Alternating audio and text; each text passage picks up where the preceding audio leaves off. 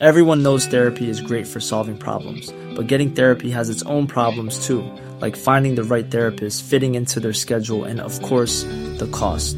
Well, BetterHelp can solve those problems. It's totally online and built around your schedule. It's surprisingly affordable too. Connect with a credentialed therapist by phone, video, or online chat, all from the comfort of your home. Visit betterhelp.com to learn more and save 10% on your first month. That's BetterHelp, H E L P. There's never been a faster or easier way to start your weight loss journey than with PlushCare. PlushCare accepts most insurance plans and gives you online access to board-certified physicians who can prescribe FDA-approved weight loss medications like Wegovy and Zepbound for those who qualify. Take charge of your health and speak with a board-certified physician about a weight loss plan that's right for you. Get started today at plushcare.com slash weight loss. That's plushcare.com slash weight loss. plushcare.com slash weight loss.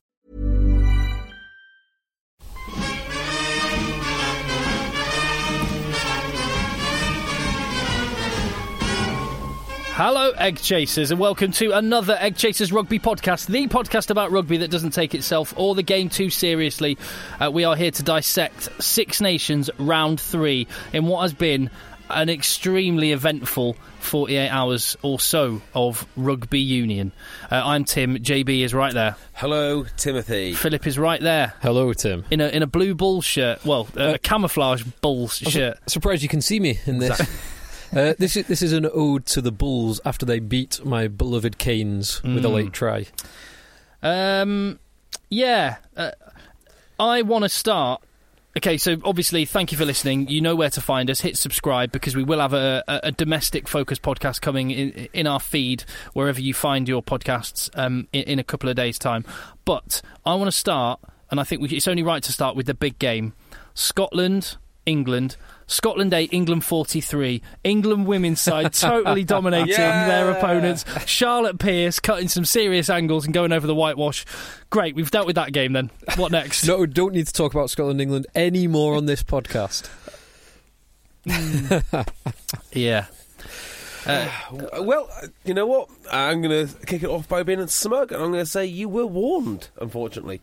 Um, and I think it just sort of proved what I had suspected that all the winning had papered over the cracks, and people weren't taking the situations seriously. And I'll give you an example Owen Farrell's lack of tackling ability uh, was really, I thought that was fairly well exposed. Um, England have got some work to do. so let's just let's let me just stop you for a second. So JB, you're saying um, that what happened on Saturday was as you warned would happen. Well, no, because I actually thought. Because I mean, don't go, don't I go on anymore. Let me, don't go on Because I- anymore. Let let me just because Charlie Balfour has uh, done us a job. He he's tweeted us to at Rugby Podcast a quote, and I'm just going to read out some quotes from last week before we go too much on about downfall Well, no, no, 2018. I told I you. I No, will happily tell you. No, no, right, let me read that I out. predicted an England J- win. Just let me just let me read out some quotes. Um, Phil said last weekend, uh, last week uh, on the podcast in relation to the Scotland England game. Quote Phil: They have got really dangerous backs, and if Finn Russell actually plays well, it's on. Uh, Tim, I said last week of this game, quote, the Scotland backline is impressive. This is a big test. And then I also said, England's penalty count is the issue. They have to sort it out big time. You're right there, Phil. Yeah. Mm. I'm just uh, holding up a sign to JB. Yes. Okay. Um, and and then JB's quote. So I said um, that uh, the Scotland backline is impressive. It's a big test, and that England's penalty count is the key issue.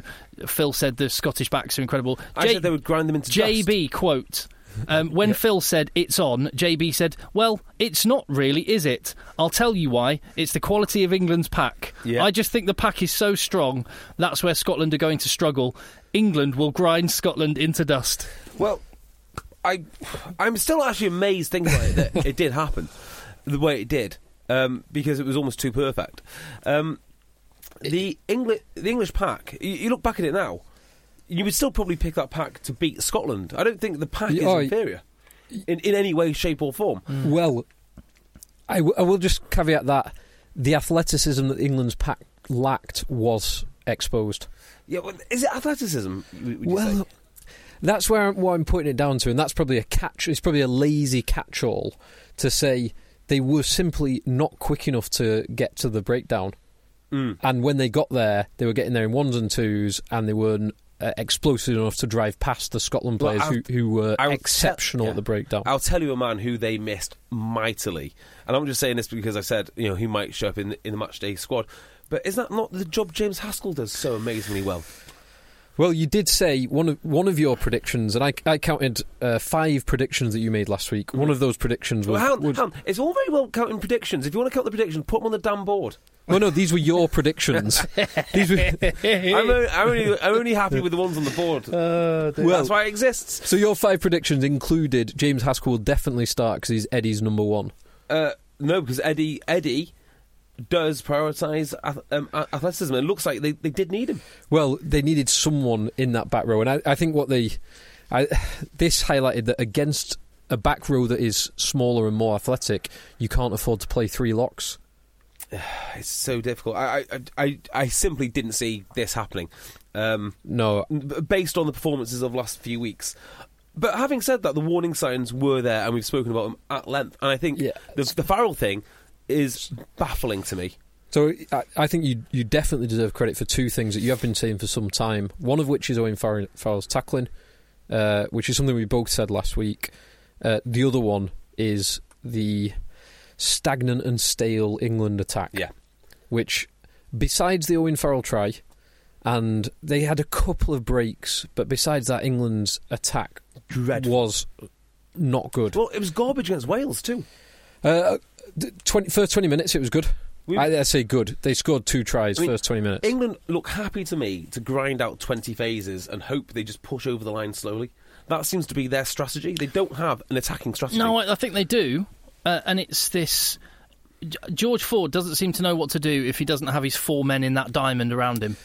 Yeah, Uh, the, and- the one coming hard, the, the option out the back. That's that's all they have. And uh, see, I put this. I've watched the game again, and my thought when I look at England is actually they were just brain dead. And I wonder, and, and I think back to Italy in last year's Six Nations when they didn't problem solve on the fly, and that the, the sort of I don't know whether it's. Oh, I don't know. I'm, I'm not suggesting this is, but I don't know whether it's overcoaching or a lack of rugby intelligence or a lack of leadership. I don't know what the reason is. But last year against Italy, to take seven, 65 minutes to, to to work out what to do when Italy came up with that little fox Yeah, trap, and then what happened this weekend is Scotland played two sevens. Uh, England had their little attacking pattern, which actually needed them to commit more men to rucks to blow Scotland away from the ruck, and they didn't. They tried to do it with just one, One or man. maybe two men, Yeah. ma- mainly one man, Yeah. and they kept doing the same thing again and expecting a different result. And they Yeah. they actually worked it out in the second half, and they looked much better in the second half. They started committing more men. They started running a little bit narrower and harder, and um, and and as a result, England d- dominated the, the second half. But they just did not work it out, and it's the same defensively. There's been a lot of people saying about England's narrow defence, and oh look, it got exposed. Yes, it, but England do have more than one way to defend, and in the second half they changed, but they changed too late when they'd already lost three three tries. three- three Who's tries, out yeah. there identifying these things and Well- making changes on the fly? That's what worries me about England. Yeah, I've- I've got a few thoughts on that. So, uh, how I think about rucking is it's not really that important for the man supporting. It's the man taking the ball up. And when you watch England and they're playing in their most brutal style, they're not doing the absolute basics they need to do in order to free themselves up on the floor to make it easier for the easier for the next guy. Uh, I I always refer to it because uh, basically I heard some coaches up in Glasgow talking about it, and it makes a lot of sense. The, the 60-40 rule, you know, sixty percent of the work is done by the guy on the floor. So I don't think it's necessarily a case of the guys It was. over. It was. It was. It was one guy up against either Barclay or Watson who were absolutely I mean, outstanding they- on the floor. They You- should be able to win that. No, well, they, Well- well, they, but you're you're just it's it's a risk you don't need to take. If you blow Yeah. if you blow out the, the ruck, commit more men, then it it negates the, the threat that those two sevens pose. Um, but and England did do that in the second half, and they were much better. But they didn't. So- they just worked it out way too late. They're just The other thing, brain dead. The other thing I'd say as well is if the attacking pattern, and I call it a pattern, um, if there is something which involves him going through multiple phases, because that's all I can see him doing, going through going through multiple phases. If you've got two sevens on the field who are really good at the breakdown, why are you creating more breakdowns? You're better having less, more precise breakdowns, which you which which, which you can work from. And that's what I don't know if that's what England's plan is. When you look at the, the tries they scored in the Italy game, there was there were quite a lot of line-out balls, set moves with that four, with, with the with Mm. But the, the with, with, with the balls going behind. Yeah, but that's when they look most incisive. Uh, This is kind of what I'm, I'm, I'm picking up a theme, maybe, which is George Ford looks.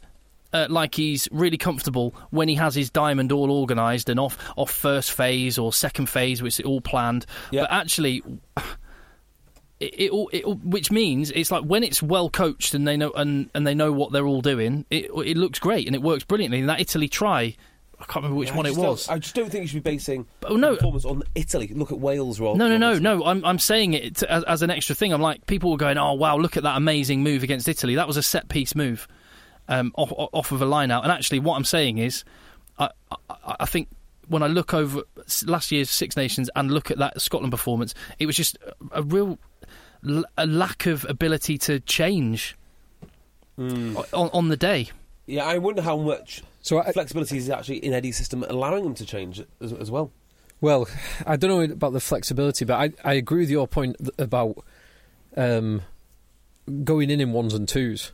Now you can if uh, if if the ball carrier We need gets to. if the ball carrier gets the front foot ball and gets a Yeah. dominant carry, then one man can clear it out. Yeah, and he gets the floor quick and he rolls and all the, you know, the basic stuff. Yeah, but England weren't getting that dominant break line, gain line hit. They were getting stopped at the gain line because Scotland's defence was very good. But then, because there was only one man clearing out, you you had nothing. They should have identified that much earlier, and they did it for a period in the second half. But even they got turned over twice in the last five minutes when they were when they still could have got a bonus point, or earlier on when they still could have scored a try. And they got turned over and gave away penalties See, because is- even in the 75th minute, even in the 78th minute, they were still going in in ones, Yeah, ones thi- and twos. This is a great example, isn't it, of like how rugby goes in cycles?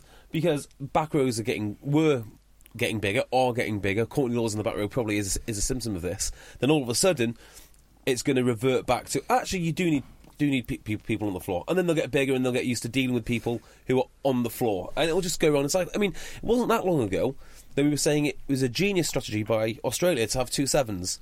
Then they get battered for Yeah, and next and, 12 months. and actually, you look at Scotland, and they did the, the consequence of them having Watson and Barclay is they weren't very threatening with with ball in hand, No. winning the gain line battle, and, and they didn't. No, But you don't need to win the game. They don't need to be great at winning the gain line battle if you know the midfield of England is so soft. and well, we we said well, one of the points I made last week on your quotes was if they can get parity in the forwards, their backs are as dangerous as anyone. And they didn't try and beat. So England tried to beat Scotland up up front Yeah. and failed. Scotland didn't try and they just tried to get parity, and that laid the platform you know- for Huw Jones to have a sensational performance and Finn Russell, Yeah, uh, absolutely sensational. Yeah. Uh, um, I will just say this. I, w- I will say this last thing. Do you know what Owen Farrell's tackle count was this week? Well, so I I know not only this week, I know for the past two years for England what his tackle count has been. So it was made five, missed four. So I had a look to see if this was like maybe I'm just being harsh, maybe I'm being an idiot. No. Uh, Brad Barritt, who plays in a very similar system to, to him and Gustard, missed one tackle today. I think got 18. Uh, Hadleigh Parkes missed two, uh, made 18. No one, none of the inside centres in the France game missed a tackle. I don't think. Um, it it is fairly unique, and I. I th- I'll go back to what I said originally. The winning was paper overing the cracks of not good, of not particularly good performances. And when I thought England were really in trouble, was when they went down because I've never, I've never seen them come back really. So on on the defence, um, Uh, so ju- just before just before we do any more, uh, I think it, it would be it would be important, and anyone Scottish would be thinking that we're we're we're underplaying what an outstanding performance Oh, it was. Uh, we're no. not. It was it was outstanding, and I think you could almost it's almost it felt like the inverse of the Wales game. Whereas Wales they were trying all these things and nothing came off. They tried it and it all came off. that first half was. So Eddie Jones was comparing in the week was comparing Scotland to the All Blacks, and that first half, particularly from Scotland, was as close to All Black esque as you could get. Yeah. E- everything worked for them. They they were sensational. I don't really understand Huw Jones. I don't know how he does it. oh, He's always scoring, I mean, someone must have watched a video of him at some point to work out what is he doing different to everyone else. Well, the the, the try where he, he bust down the left, um, that was just, uh, you know, Finn Russell will try that pass ten times, and nine times it won't be so perfect that Huw Jones can run onto Oh, it at that- full pace. And Yeah. That when they broke out basically Yeah. at their own 22. it was, it's It was- sensational. I- I- what impressed me about Finn Russell, just as much as his general play, was his kicking. His kicking out of hand. Some of them. yeah, well- and England's kicking game was awful. So th- that, Awful. that is a really good point. That England took on Scotland in the kicking battle and were sorely beaten. They- Scotland's kicking from from Hogg, from Yeah. Laidlaw, from Finn Russell who dropped back, and numerous times from Peter Horne as well, Yeah. who kicked intelligently. Versus how many times did England kick it and you gave Hogg 20 metres of space? Yeah, just kicking aimlessly down Hogg, Seymour, Huw Jones's throats to either return an intelligent kick or run it back. And they're great at punishing stuff. Well, they did. Yeah, yeah, um, Yeah. Uh, uh, Scotland deserve huge credit. And there's one other thing which I just want to. I, I, have been really looking forward to saying this because I, I mean it wholeheartedly. Any criticism of Nigel Owens from an English perspective. Massively unfair. Um, he was loose in his style, but I like that about him. He lets the boys play generally. He does. He might have got some decisions possibly wrong. Maybe there was a knock on here or there, um, and that's fine. But I just want to say, and uh, I would just think back a couple of weeks to England Wales, and and if you're, uh, I'd say this to a lot of people that um, I saw on Twitter and who, sp- who had, a, had a chat to me with from a Welsh persuasion. I want to say about Nigel Owens, he may have got a couple of things wrong, but it would not have changed the outcome of the game. The best team won, so it is not even worth taking any time to complain about the minutiae of any decision. Mic drop. Agreed. Absolutely agree. Couldn't agree more. Mm-hmm. And th- there have been a few uh, English fans on social media Yeah. complaining. Let's not give them the the time. No. Good. Um, okay, so I've got a question for you. Is downfall 2018 a, a real thing now? Uh, well, one swallow doesn't make a summer, Nope. No. but uh, some some of the points that you ha- bless you, Excuse me. you're really struggling today, aren't you? Yeah. So some of the points you have made uh, are valid. The the two that I mentioned before, the blunt attack, definitely, the attack has been poor in the Six Nations. Uh, apart from the Italy game, which is it doesn't tell you very much. Yep. And so I, I will just briefly go into the Owen Farrell defence Yes, because it is a point that you made, um, and a few people on Twitter have been.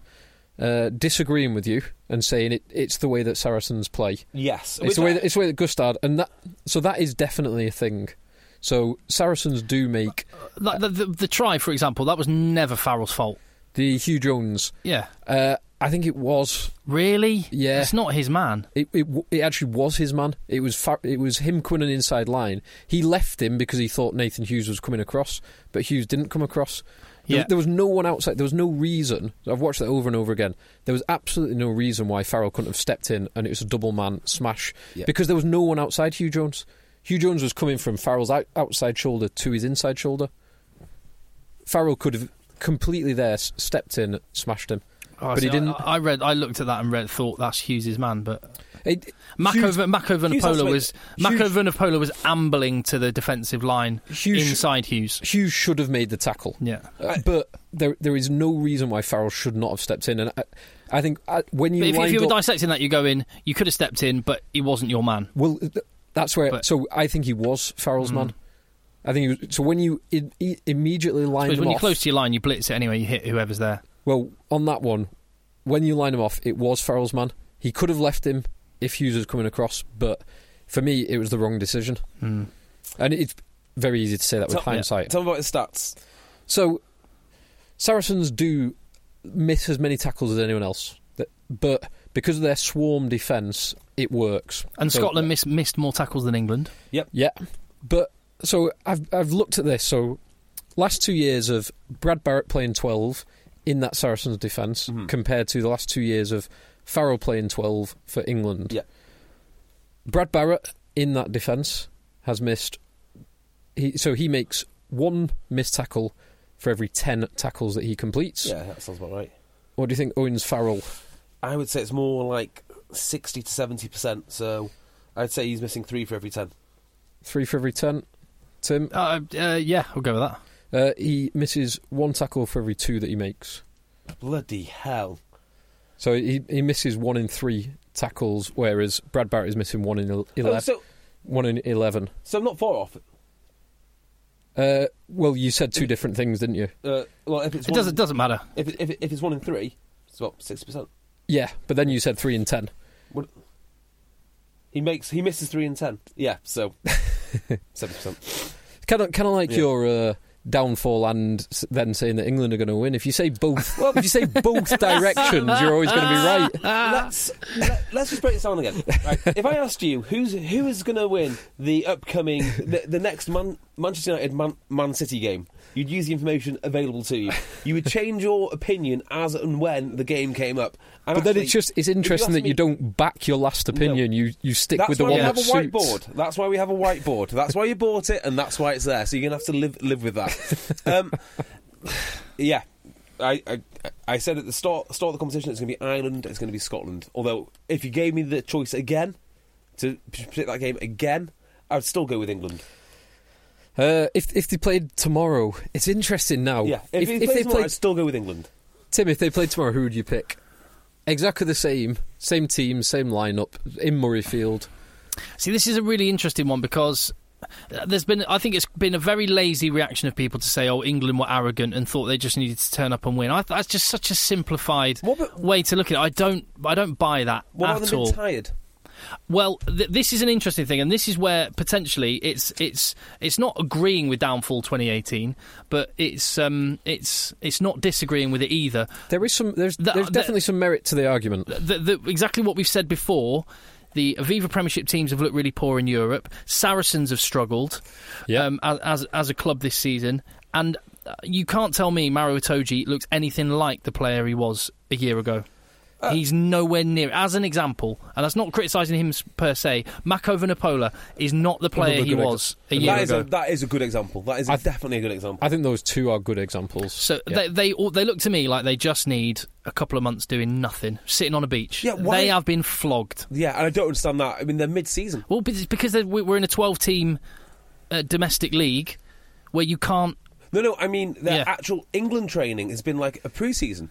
Yeah, well, that's it. They've been go. Yeah, I, I, I, that's where I kind me. of agree. They've been being beasted by England. They've been, been they're playing every um, minute that their club can get them out on the field in big European games, domestic games, because the league is so competitive. And I, and I and I do think there's something to it. There's there's a lot of players that are flagging, and the Irish model looks brilliant right now. Yeah, there there is a, there's definitely an advantage of uh, the IRFU being able to dictate when players play rather than Mark McCall, for example, knowing he's lost four games on the mm. bounce and he has to play all of his stars every because they game. will come back straight into the Leinster game.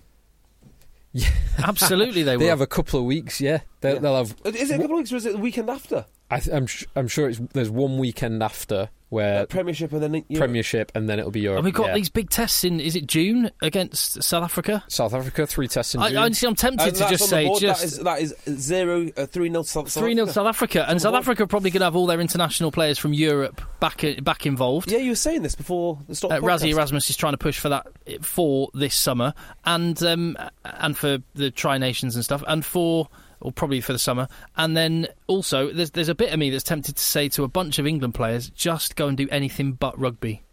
Yeah. yeah, Well, I think there's a lot of them won't be making the World Cup. I, I don't think Ford is looking like a World Cup starter. I don't think uh, Brown looks like a World Cup starter. Well Brown did last week though. Yeah. against Wales. But he's going to be two years old. Two years older. Yeah. 18 months 18 months older older, than he yeah. is now. And there's no immediate replacement. Oh, Anthony Watson, I guess. Yeah, Not convinced. See, y- yester- yesterday was a day when I would have loved to have seen Jack Knowles starting on the wing. It was that he's the kind of guy England needed, some a little terrier that's going to go looking for work, do loads of work, do loads of work. carrying. Yeah, 'cause- carrying short off the ten, and Yeah. They need. They need a. Uh, they need a new attacking strategy ASAP. So we've we have got just to to kind of bookend the England game. We've got an, another week before they play again, so they're not playing this weekend. But if you're going to make, let's say, one or two key changes for the next game, it could be tactical or it could be positional. What would you do? I think they have to stick the course. I think they've got to go into the, uh, the France game with the same mentality that they would have if they'd have won the Scotland game. That's what they're good at, and I don't think they can change it overnight. I think it's going to have to be a process. Having said that, the way that they play, they do you know what they do? Maybe this is harsh. There's a little bit of top 14 about their about their forward play. And I'm not sure I'd like to take on the best of the top four, 14 at a top 14 game. Well- and if Owen Farrell struggles with Huw Jones running down his channel, I'm not sure what he's going to do trying to put trying to put big shots on Bastareaud. That's a nightmare. I want to see, but going back to what I said initially, whereas they just looked a bit brain dead and like they weren't reacting, I want to see um, key players in key positions and making just making decisions and, and being smart. So for that reason, I want Farrell in a ten shirt, I want Te'o at twelve, I want Joseph at thirteen, and I think that might open up Joseph as an attacking force. I think you're right. Yeah, Yeah. I think I think that that probably is what I would look to do. And on on those lines, in terms of decision makers, uh, I would probably drop Hartley as well. So not not that his decision making has been poor, Hmm. but I think he's there for his decision making, and he is offering. and set piece, which hasn't been like Well, scrum. Well, no, that, that, that- that's out was- credit. Let's credit Scotland. Their, their scrum was outstanding. Bearing in mind, Scrum- where, yeah. where- and McInally, one of the finds of the Six Nations. Yep. yeah, Oh, oh, and he's Drinking from um, explosive. drinking from the Calcutta Calcu- Cup. Cal- Calcutta Cup. We've got a small video of that. Oh uh, yeah, there's a wasn't there a video of um, them all absolutely smashed out in a club? Yes. yes, Um, yes. Greg Laidlaw, Yeah, the too most, right the most well. drunk man in Scotland, and that is Well- saying something. Well, well, JB and I at the. Are we allowed to say? Yeah, we can because there was no videos or anything. There, there were some Scotland boys after the Australia win who made their way to the World Monaco. Rugby Awards in Monaco, and they were having an extremely good night. And as as we left, there was one of them barely able to stand, waiting for a taxi. They were uh, celebrating vigorously. They was they were well. celebrating um, by. Uh, Taking over from the band that were on the stage. Yeah. now, tell me this. awesome. That's that is a hell of a team bonding. Yeah. That that Scotland team for for that experience will be so much stronger Well, and for the whole thing. I mean, they must get on. Oh, I I know they do get on quite well because they're all basically in Glasgow. yeah, You know, and that's a nice club to be at. They've got Yeah. they've got their stuff together. Um, now, just on the Scotland performance, is it sustainable? Uh, I'm going to say no. Um, no, no, I, I want to give them huge credit. They they played outstandingly well. They tactically outfoxed England, and um, and the things that they tried came off. And absolute credit to them. But I think you look at the Wales game and you look at the England game, and there there wasn't a, a huge amount of difference in what they were attempting. There was a huge amount of difference in the accuracy and the execution, Execution, and that's yeah. where it comes down to Scotland for me. I don't think they're a, a team that are going to uh, advance to the latest stages of competitions because they're not going to be able to string seven performances together in a row. yeah. I I probably do agree with that. I think it is worth remembering that two years ago, different coaching structure, uh, similar personnel, but not entirely the same. They were minutes away from a World Cup semi-final. Yes, they were. But then last year, similar personnel got absolutely battered at Twickenham. Oh, they what was it, 64-12 or Yeah. something like that? I mean, very similar personnel. Yeah, probably So worse you- front row. Yeah, actually, both those things are very good examples of what you've just said, Tim. The inconsistency of the way that they play because they do play quite high risk rugby, and if I mean that that phenomenal pass, and there, there were multiple phenomenal passes this weekend, but that phenomenal pass that you mentioned before from Finn Russell to Huw Jones for his exquisite break, if that was a couple of inches either way, or a foot in any direction, and it bounces. Jonathan oh. Joseph picks it up and he just canters under the post. Yeah. So As if- as Gareth Davies did. Yeah. So if your execution isn't absolutely spot on, and Danny Care almost did it if he wasn't pulled back. Yeah, that kind of high risk rugby, high reward when it works. Yeah.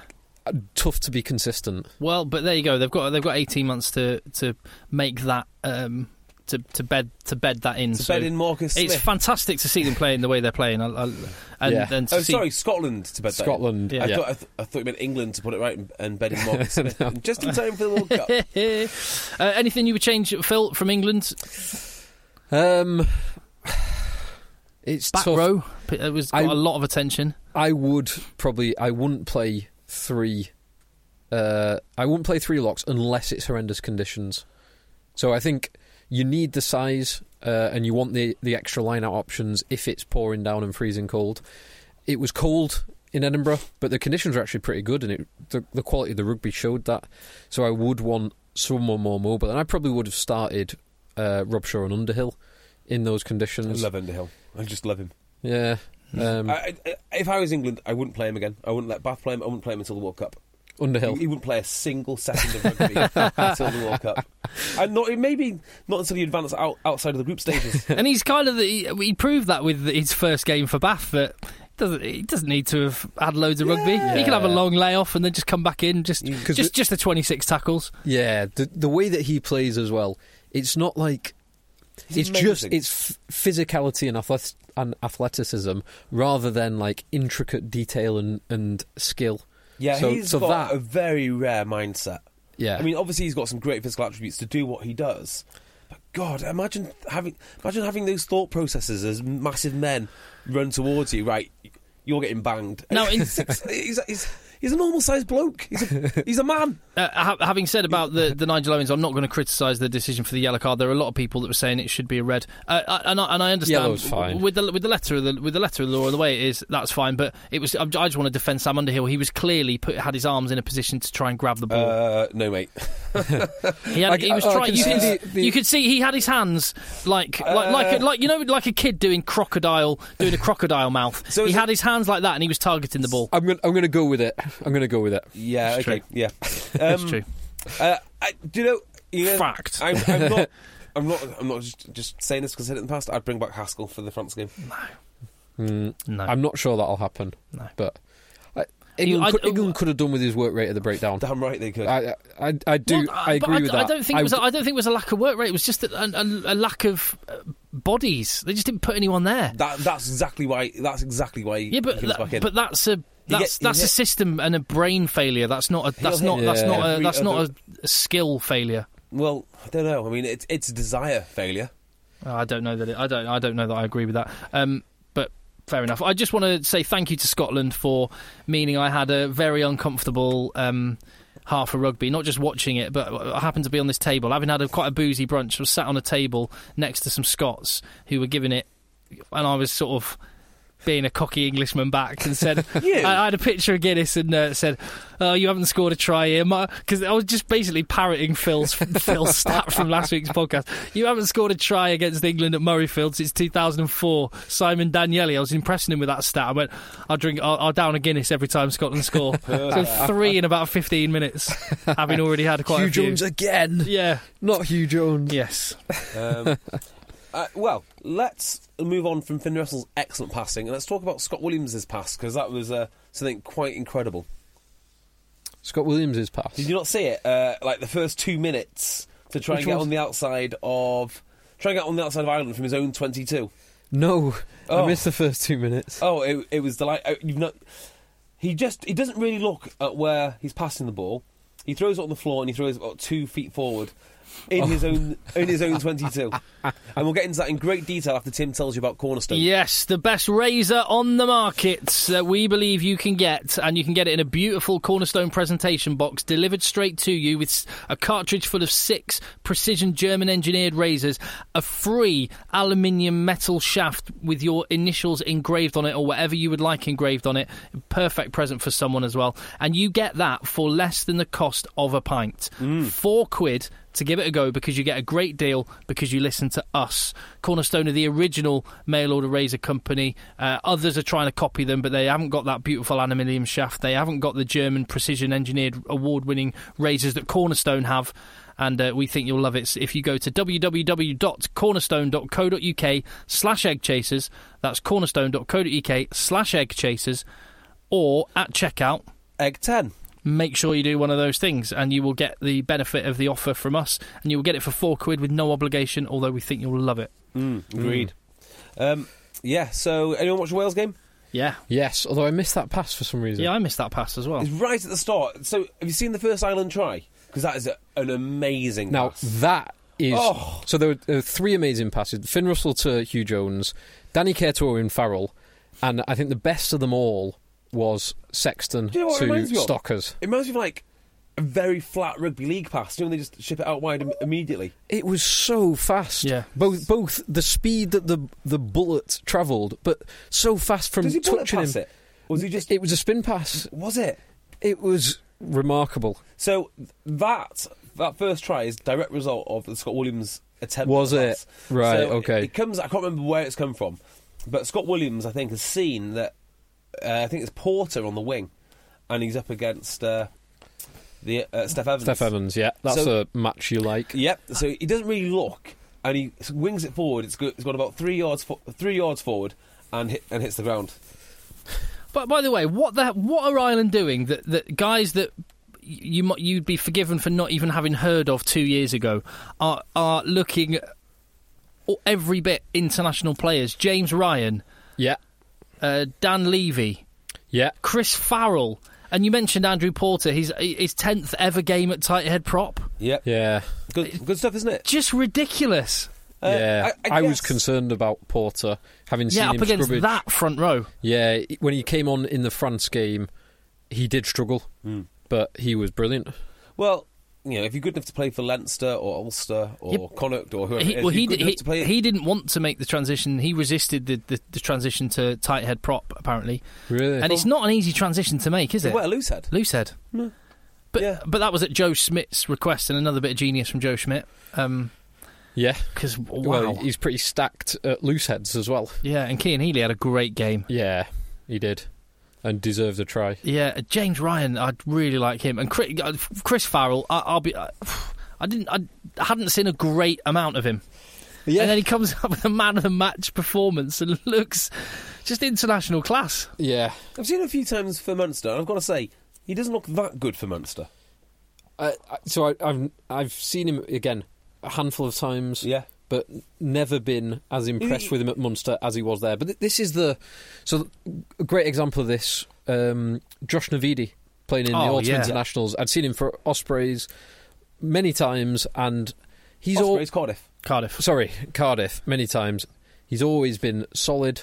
But never exceptional, and then he has been brilliant, and he, he got two assists in this game. Well, we were talking about a player, and we won't talk about the actual player now, but you know, of a certain standard. And if you if you give a player of a certain standard and a go in international, there is every chance that, that, that they'll that they'll rise their sorry raise their game. As Don Armand un- undoubtedly would. Don Armand, he'd, have, he'd have smashed a few rucks this weekend. oh, he, he, he probably would have won that game single handedly. Yeah.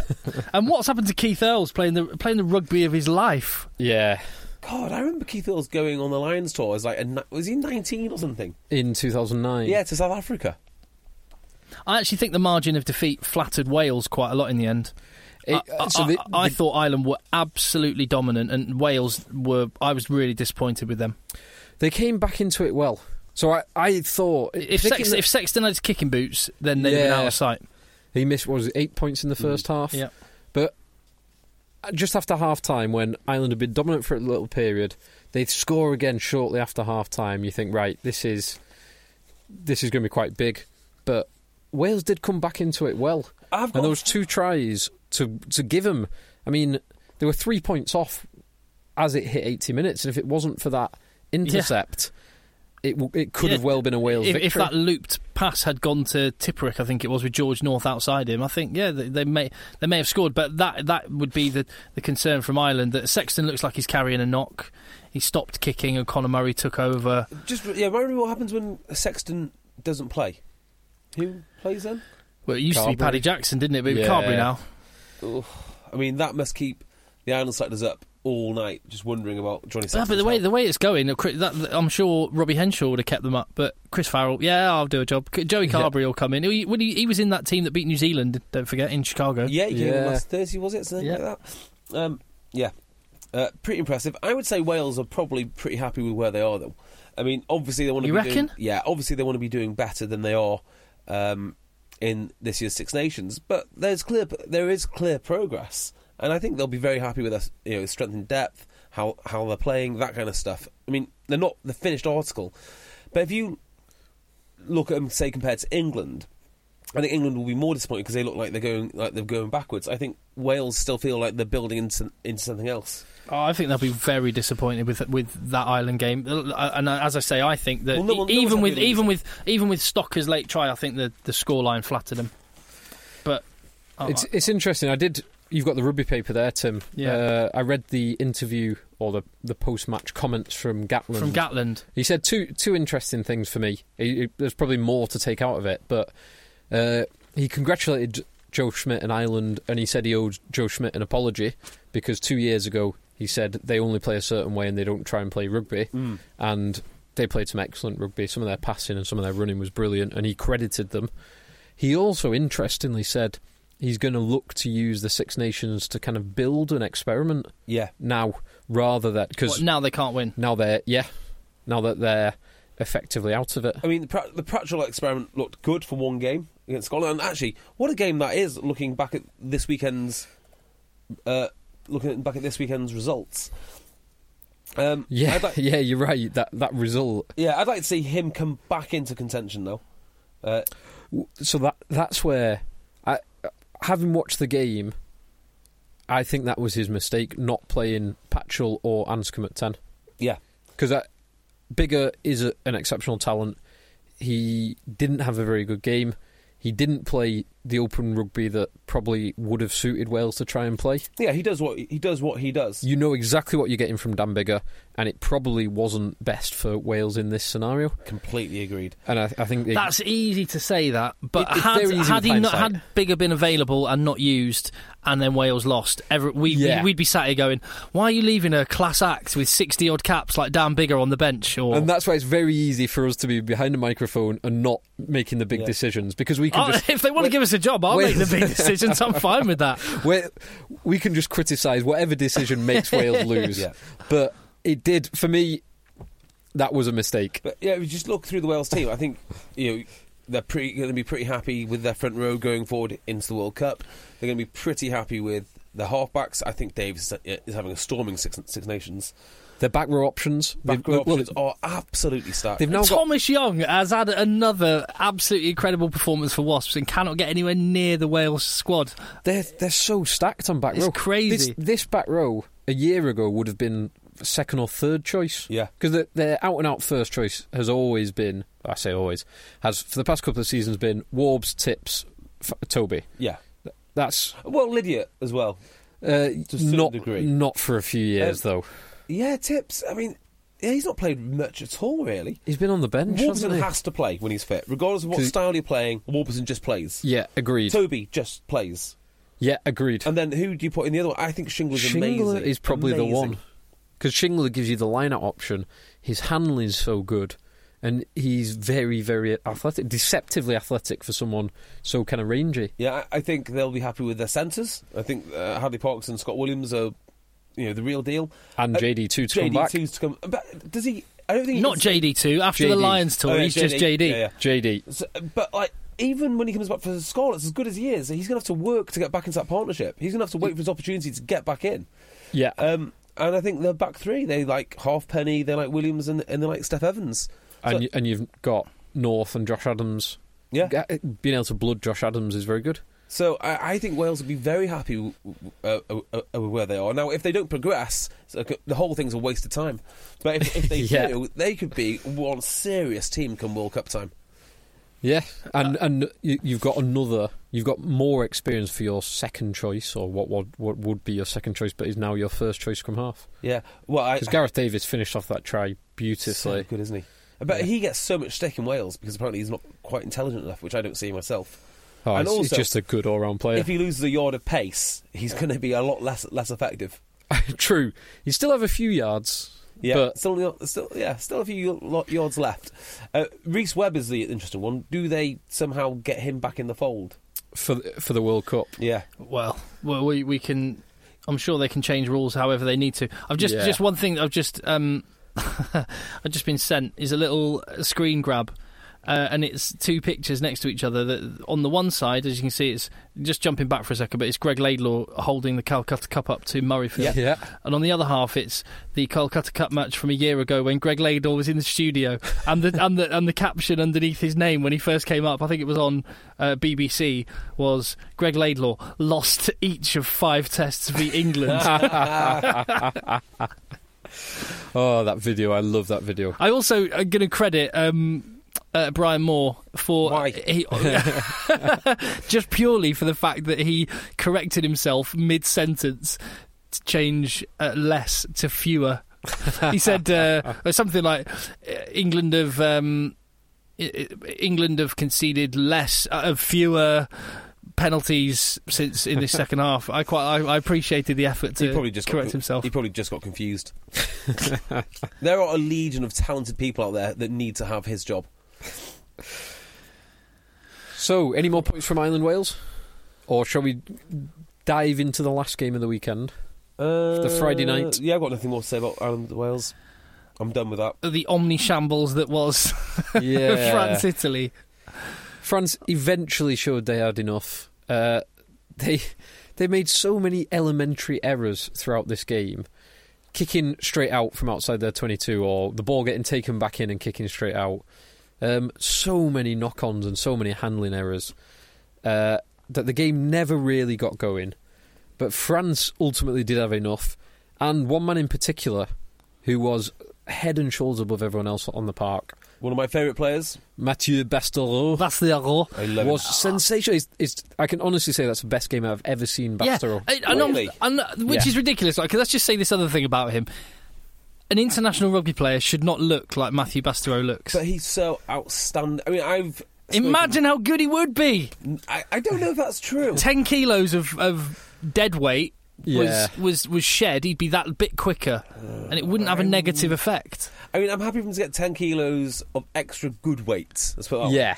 I mean- Like, like, but you would, you if it was a prop that looks like Matthew Bastareaud, we'd be saying they look a bit out of shape. He's an international outside centre. and- It's, it's, it's, it's incredible that he can perform. It is looking like amazing. it's genuinely he's- incredible. He does some. I mean, the knock on him is sometimes he switches off. But yeah, I have seen games where he's just been walking around and completely disinterested. Yeah, I mean, He had, he had a carb crash. way. um, I I mean, uh, Matt, I think it's Matt, Matt, uh, Matt Giteau who was explaining that he is simply the best player in the world at uh, at a few certain things. You know, there are certain lines that he can run. Yep, eating. Certain lines that he can run. You know, offloading through the tackle, and he's bloody brilliant. Yeah, he really is. So he's always been brilliant at that Yep. when he's interested. The reason why I say it's the best performance he's ever had, it's one of the first times where I've seen the deft handling. That- Really, Yeah, uh, I've not- very, very good handler. Actually. I've not seen some of the some of the passes. Uh, there was one very quick hands Mm. in midfield that I've just not seen it before. Yeah, well, I, I mean, I always think about him like anyone who's criticising him. It is funny because of his body shape, blah blah blah. But they've not really bothered to study what he does. Um, and there is a reason. I think he's got three European Cups to his name. You know, he's actually a pretty highly decorated player. Oh, I- I'm not criticising no, no, no, I, I- I'm, no, no one in here is. Yeah, but you yeah. know, you look through uh, social media and Yeah. you know, he has been uh, uh, subject of, and because he's so unusual. I mean, would he play for Eddie Jones? No, and probably rightly, rightly so. Actually, you've almost got to build your team around what he does well. Uh, he's a big factor, yeah. Um, and he's probably one of the highest paid players in Europe as well, which is normally a good indication of whether someone's Yeah, whether is. someone's pretty good. The market doesn't lie. Yeah, like, I tell you what, I can't wait to see, and I'm sure you guys can wait. But uh, what what's Owen Farrell going to do about Matthew Bastareaud running down his channel? Because Well- his tactic of hitting people really hard isn't going to work, is it? He's going to have to actually tackle. Um, they need so this is this is a great point about England's back row actually, because if you've got a super hard working back row, and well, you you probably need at least two of them. So Rob and I, Shaw, and I want to say, I want to say, Underhill. Robshaw came out of that game with credit for me. He was the only England forward that that actually went for it at the breakdown, and he he, hmm. he worked his nuts off. He did work his nuts off, but I, I think England need to to protect Farrell. They probably need at least two. So you need two of Haskell, Robshaw, Simmonds, Underhill. Yeah, In Armand, un- Armand, Armand. Brendan O'Connor. Yeah, yeah. Brendan O'Connor I had a good game he's, today. He's so good, isn't he? He's so yeah, um, one of the Curries. So you need kind of two of them. Mark good. Wilson. Well, well, I tell you what you can do. You can actually get two curries. that, that is that is possible. you so you you need them to get into that centre position, kind of like Joe Worsley did Yeah. ten years ago against Jamie Roberts, to just put his body get in there every single chance he can and stop him. Otherwise, Farrell could get badly exposed. I, say Farrell, Farrell, Ford, Joseph could get badly exposed. Yeah, and I think they, I think they might do on on the weekend actually. Um, what else did I not like about this game? What did I like? What I didn't like about it is. I loved the venue of Marseille. I'd love them to Yeah. play more games in Marseille. I didn't like it wasn't so busy though. There was a lot of empty seats. And that Yeah, that's me. disappointing, isn't it? I'd love them to say England to Marseille. Yeah, That'd be absolutely Yeah. electric. I, I like the idea of just taking games around more generally. Anyway, Well, yeah. yeah. Do you know what? It works in some countries, not in others. I mean, obviously, the Celtic nations, it's not going to work because there's nobody else, nowhere else to play the dumb games. You know, you're either Edinburgh. I mean, you could move a game to, to Glasgow. To be fair, You could do, Um, yeah. But- I mean, given that they're about forty miles apart, yeah, and Glasgow's It's got kind of big irrelevant. and you know, blah blah blah. Right. Um, England did try moving a game up to Manchester. It wasn't overly successful. I think they played one in Newcastle as well. the, uh, the, the, the the game in Manchester was uh, Uruguay. Ba- uh, well, no, yeah, no, no, for had the World Ar- Cup. Argentina here as well, didn't we? Yeah. oh, okay, at Old Trafford. Yeah, and years ago at Old Trafford they had uh, Ban- Banners making his debut, I think, and Richard Cockerill going up to Norm Hewitt uh, and Where was go, that game? going up nose to nose at the haka. Was- I'm pretty was sure that was Old Trafford. Was it? wow. Was it Anfield? No, it was Old Trafford. Because there have been there has been rugby played at Anfield uh, as well. Notably, Wales played there. Really? Yeah, I think it's when the Is that going back when the Millennium- nineties? yeah when the Millennium Stadium was getting built. Okay. Wales played played Anfield at least once. Uh, I, I enjoyed the ridiculousness of uh, France Italy. It was. It, yeah. it wasn't very good though. no, that's it the, was. It That's the problem. There were there were moments of individual brilliance from both teams actually, uh, but there were far more moments of incompetence from both teams. Um, I will also mention. Uh, I thought Remy Grosso had a great game Yeah, he did. on the wing, big, strong. I'm, he's he's 29. I was I thought he was some And that- and some that youngster. Gabri- Gabrielag, Gabrielag or Gabriel Gabriel. I can't. I don't know how to pronounce the it. second row. Where's Eddie? Where's uh, Where's Eddie Butler when you need him? Yeah, Yeah. yeah. Yeah. Uh, French This- team names aren't my strong suit. I'm going to say The second row that wasn't giving away all the penalties. yes, the one that isn't being penalised. yeah. uh, well, Hey there, it's Michele Norris. I'm host of a podcast called Your Mama's Kitchen. When I travel, I'm usually looking for a way to find a taste of home when I'm not at home. And one of the things I love to do when I am at home is entertain. And Airbnb allows me to do that. When I was in California recently, I rented a house that had a great kitchen. And when we were sitting around the table, we're all thinking, we're in someone else's house. Someone could be in all of our homes as well. If you have a home, but you're not always at home, you have an Airbnb. Your home might be worth more than you think. Find out how much at airbnb.com/slash host. Hiring for your small business? If you're not looking for professionals on LinkedIn, you're looking in the wrong place. That's like looking for your car keys in a fish tank. LinkedIn helps you hire professionals you can't find anywhere else, even those who aren't actively searching for a new job but might be open to the perfect role. In a given month, over 70% of LinkedIn users don't even visit other leading job sites. So start looking in the right place. With LinkedIn, you can hire professionals like a professional. Post your free job on linkedin.com slash people today. France bring back their suspended players for next game. Yeah. I I'm not. A- They might bring back some, but I'm not sure. So I Teddy, Teddy Thomas would be great to bring back. Yes, he would. Picamoles is always great to bring back. Teddy Thomas versus uh, Jonny May on the wing should be electric. Yeah, that'd It's- be good fun. Oh, People keep talking about Italy. Oh, their their conditioning's much better. Uh, They're they're, they're bad. uh, we I've said this every single game. Italy have four or five very good players: Minozzi, Boni, Negri, Parisse. The rest of them are just average rugby players, average club players. Yeah. who are well. Zanni's a decent player. But But- they have, they have their classic twenty minute capitulation at the end. Yeah, Just what Italy do. just What are they going to do when Parisse's not there? I'd get rid of him, personally, because he's just too important. I think he's like a crutch for them. like, you know, you- boys, you have to learn to live without him. You know, we're going to move. We're going to move on. Yeah, I think he'll get to the next World Cup because even his, experience and his leadership and his captaincy is important. Is it for what? I mean, it'd be important if they, if they were winning. If they if he'd ever ever Yeah. had an experience of winning a game, Exactly. I mean, if these were like 50-50 arm wrestles and just needed, you know, experienced captain to make the right call, is it line out or points to win the game? by all means pick him. But I just don't see the point though. Yeah. He should, he, he should go to France and get a massive contract. Oh, hang on. Yeah. It is incredible the number of tests he's played, considering for virtually the entire, entirety of his career, in the rest weekends of the Six Nations, he's been playing against Montpellier or Toulouse or Toulon. Yeah. So he's playing the Six Nations in over seven weeks. He's playing seven games I in those seven what, weeks. I mean, obviously he gets a lot of money in France, uh, but he wouldn't be a terrible signing for a Premiership team wanting to make a major major splash for next season as the um, marquee, Marquee player. player, yeah. I think so. In terms of name and status, it'd be brilliant. I think Yeah. you could probably, for a lot less money, get because I, I do think I said it last year and I was incorrect. I do think his performances this year have not been some of his brilliant best. Mm. Yeah, uh, the only, the, only, the only problem with him coming over here is where would he go? And the reason I say that is not be, I mean, he'd fit into any team, but at the moment he's tall, he's handsome, he's ripped, and he looks great in the- in the stud. Yeah, Which kit would he look best in?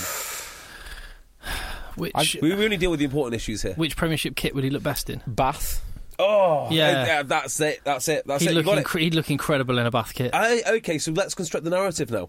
Toby Faletau is out. He's going going to Dragons. Goes Yeah. back to yeah, They, they've got a, an eight-shaped hole they, hole they need to fill. They've and a got an eight. marquee-shaped hole. Yeah. And Taulupe Faletau, how much he would have loved to have been playing for Dragons this weekend at whatever small club it was, not actually at Rodney Parade.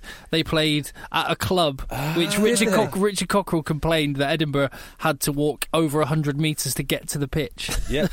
from the club. and they were in some like hockey changing room with the old school pegs. So I, I, so I quite like this. It, they've started. Yeah, yeah, yeah. to, like, so local clubs, Faletau, haven't they? Faletau's gone back to Dragons. Yeah. Um, oh, it's that's a match made in heaven. Because oh, do you know what else? The, the advertising, the Roman baths. Oh, Perfect. I'm going to get on. The Get phone. him in a toga. Yeah, This is so good. it's such a good fit, and uh, Why aren't we in marketing? one for the future as well. Zach Mercer to learn from Oh yeah. one of the Oh all-time Oh yes, greats. Yeah, that's oh yeah, the, the apprentice and Put the, it on my board. Pre-states a bath. now that is that is a JB prediction that I can definitely get behind. I'm totally behind that one. Oh, that that should happen. There's no, and there's no other side that I would rather he, I would rather see him play for.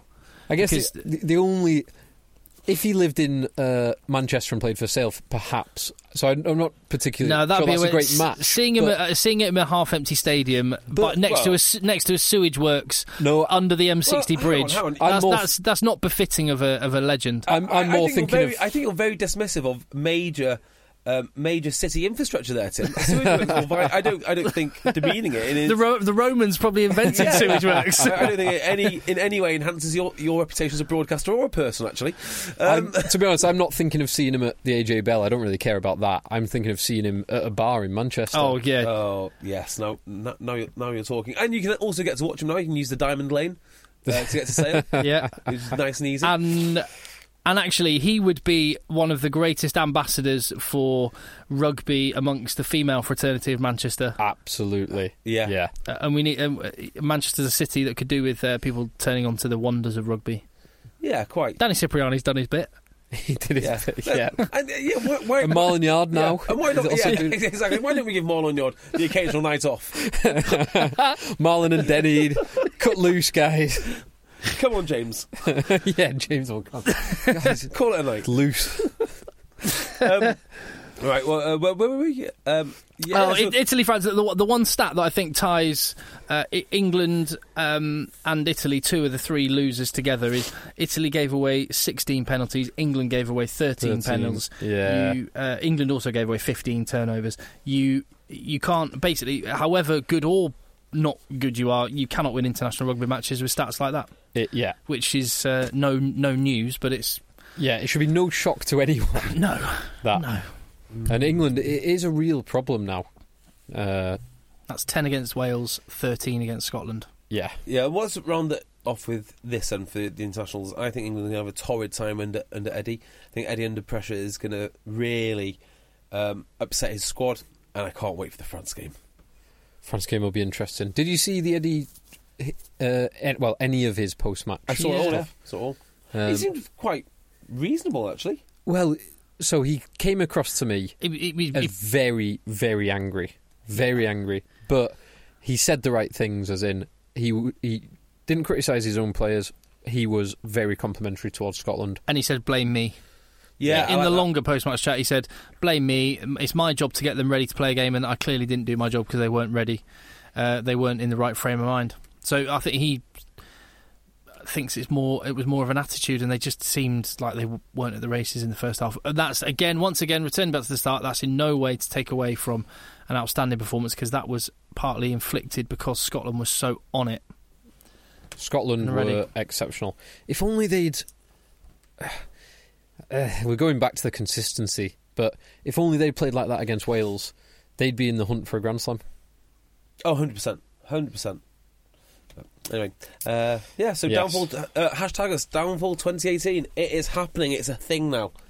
Uh, oh, Well, do you know what? If they, if they, if they, because going away to France is not easy, and I think that's what this weekend has said. Uh, well, no, the- all three rounds so far has said home advantage in international rugby is massive. It is huge. Uh, who have Ireland got? Italy. No, they've got Scotland, Scotland. Oh, that's going to be nice. Wales, Scotland, Italy. Scotland at home, and then they've got England away. Yeah. So again, What Ireland in Dublin rugby. is fine, um, but England going to France is going to be tough. Yes. and then England Twickenham. I see. I'm going. I, I want this. uh, This is me willing it to happen. Scotland are going to sneak a win against Ireland. England will beat France, and then all three teams can win the championship on the final ah, weekend. I see where your mind is. I like that. That'd be What- great. As a, just purely from English point of view, is it better that Ireland lose against Scotland and then get a bit of a bollocking pre-England game, or is it better if they sort of just go just just go through? Which one do you do you prefer? So Ireland on a loss or Ireland on a great performance? Hmm. Uh, uh, Ireland. uh, If Ireland were on a loss and then lost to England, an Ireland team that lose two games takes the heat off uh, off, off England's failings. But that's not the point. It's not Well, about. y- yeah, and if Ireland lose, it means they no longer have the JB Cup on the line, so they would. Oh, yeah, they I mean, that's huge. as hard. Yeah, That's what it's all about. That's what it's all about. That's Eddie's game plan, really. God, they mustn't be far off from like. Hang on, did they win all their autumns? Uh, so they the last yeah they they did win all their autumns. Last time they lost was the first game of last season's Six Nations. So they're on about. Oh yeah, they lost Oh, to Wales. Scotland. They lost to Yeah. Scotland at Murrayfield. No, they lost to Wales. no, with the they? bus, the bus late and everything. Was that them? Was it Scott? They lost one of the early games last. They lost. They lost at Murrayfield when um, because it was the it was the one where the bus was late, caught in traffic or something. They weren't. They caught them cold. Was that right? I think I think that is right. Let's I- have a look. why do I think Let me lost have a quick Wales? look. Maybe- Scot- yeah, Scotland beat them first first round last time. Ah. 27-22. So they're now on uh, well four games there, then three in the summer. Uh, yeah, two or three in the summer because they because of the Lions, and then three or four. They mustn't be far off that, that record, Oh no, they're about ten games off the record. are they? Well, what is the record? Eighteen. England. Uh, England tied and with- England and New Zealand are both tied on eighteen, and they are eight or nine for Ireland at the And moment. England have got to start all the way again. I wonder how many games is the World Cup final? Would that be 19 from now for England? there we go. That's what it's all about. just just trying to win the JB Cup and the World Cup at the same Oh, time. Imagine that. Two different stages. Which one would they lift first? Yeah. Oh. Oh, they'd lift the World Cup first. W- yeah, And get- then- yeah, and the- really celebrate. yes, exactly. Get the get the little one out the way. Yeah. Drinking from the JB Cup. Well, Yeah. it's- it's- So I'm I'm not I'm not signed up to Downfall 2018, but I am concerned. I am concerned. And there there is certainly some merit to the points that you are making. Yes, there is. Marcus Smith. That's the next one. Here he comes. And if, and if South Africa do get all their international players for June and England do rest some players, then 3 0 is not beyond the realms of possibility to South Africa. I think some I think resting some players is a very good idea, particularly given that half the England team will be playing in the Premiership final probably the week before the first test is supposed to kick off. Oh God, yeah, they will, won't they? Oh. Oh, uh, let's assume it's Saracens Ex- Exeter again. Yeah. So there you've got you've got uh, 12? lea- yeah, it could it could be that many. At least 8 or 9. Oh, goodness me. Uh, and with that, we will say that we will be talking about domestic rugby on the podcast, which is coming next in this feed. So hit subscribe, tell your mates, and let the boys play. Let the boys play.